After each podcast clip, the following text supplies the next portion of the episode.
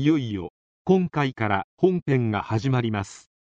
前回肉の思いとは何かということについて言及されていました。その対極に意識の世界があるわけですが著者の言う意識の目覚めに向けてそれぞれの人生の中で様々な促しが起こってきます。病気事故事業の破綻等々自分が自分に用意した様々なプログラムが私たちの誤りに気づかせようと働きかけてきます。しかし私たちは一体何を間違ってきたというのでしょうか。今回は父の病気と他力への道その前半部分を朗読していただきます。ページでは37ページから45ページの部分にあたります。父の病気と他力への道。私は物の豊富な時代に生まれました。両親にも恵まれ、3歳年下の弟が一人います。4000グラムを超えて大きく生まれましたが、体は弱かったと聞いています。母のお腹にいた頃は、つわりがひどかったとも聞いています。そして、ようやく母が私を産み落としても、祖母がまだ生きているかと心配するくらいに、体は弱かったし、勘は強かったらしいです。とにかく手のかかる子供であったことに違いありませんでした。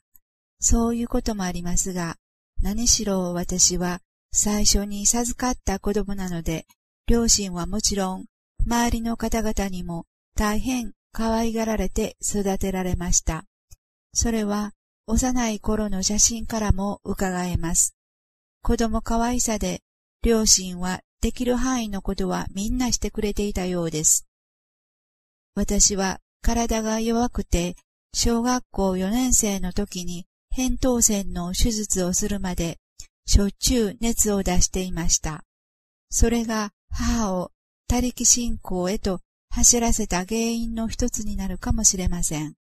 もちろん、このことだけではありません。私たち一家には大きな悩み、苦しみがありました。それがまず一つ目のポイントである父の病気でした。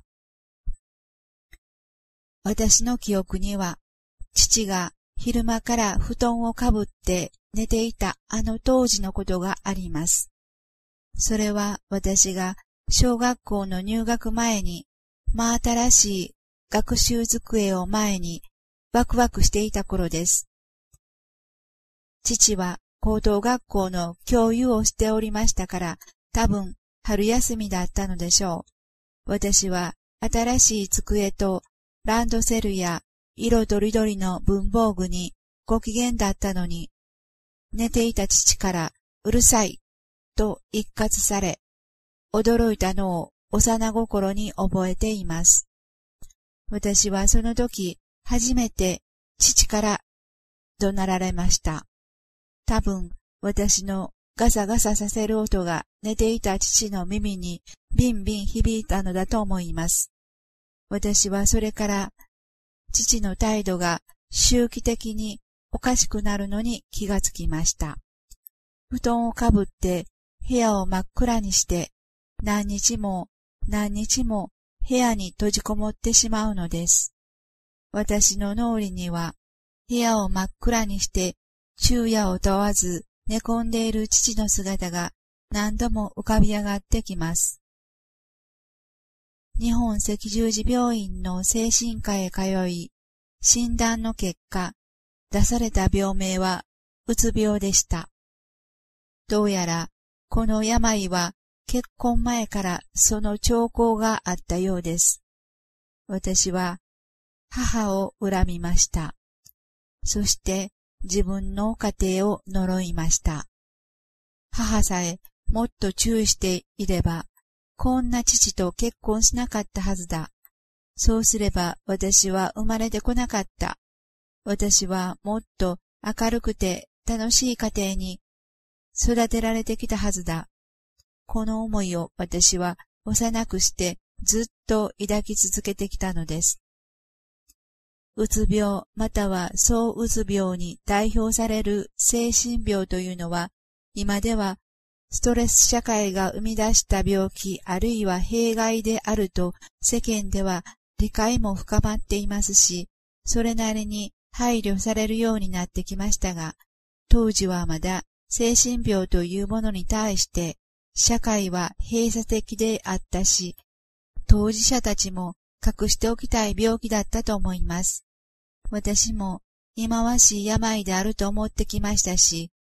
友達などには絶対知られたくはありませんでした。また、どのような病気でもそうですが、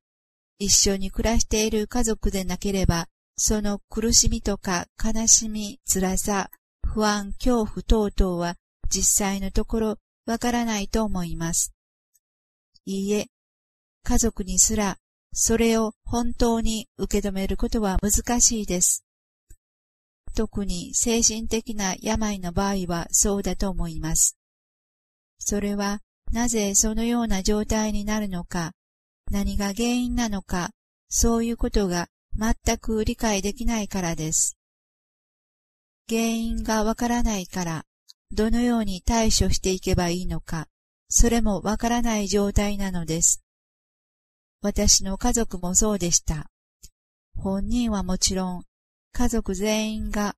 それぞれに苦しみ、辛さだけを主張し合うだけでした。病気だから家庭の雰囲気は当然暗いです。そこへさらに互いに互いを責め、嘆き、愚痴り、恨んでいく、そうした暗い真っ暗な思いだけが家族の中で流れていくという日々だったと思います。そもそも病気という一つの現象は、それぞれがそれぞれに培ってきた心の世界を見るものだと、その時、誰が教えてくれるでしょうか？誰もわからないし、誰も知らないし、ただ目の前の苦しみを何とかしよう、したい、してくれ。このような思いで明け暮れる毎日だと思います。病人を抱えている家庭では、この病気さえなければ、もっと幸せに楽しく明るく暮らすことができるのにという思いから、挙句の果てには、お前さえいなければ、お前がいるから私たちは不幸なのだ。なんで私たちはこんな苦しい目に遭わなければならないのか。私たちが一体何をしたのか。世間は不公平だ。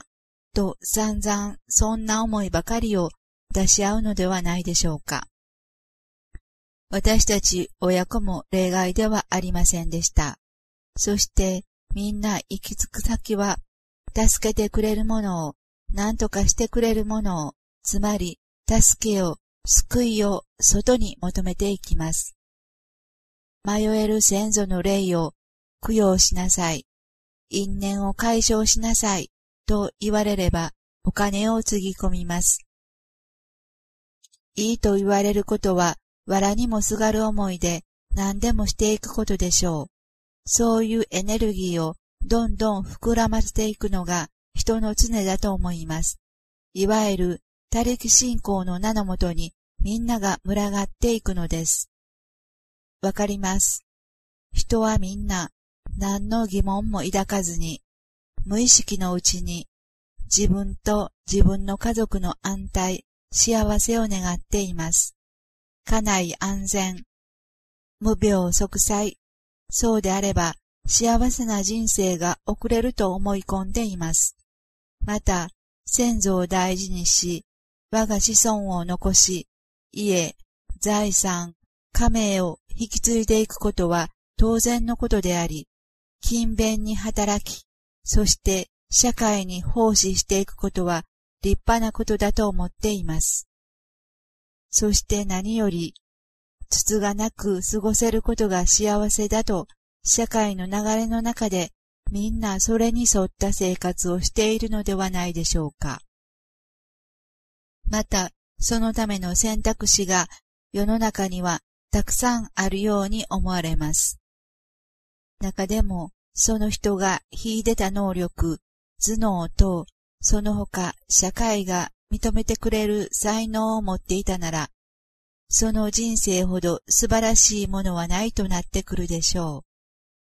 う。実際、権力、視力、人力も自由時代、世界は私中心に動いている。そう思われている方々も、この世にはたくさんおられると思います。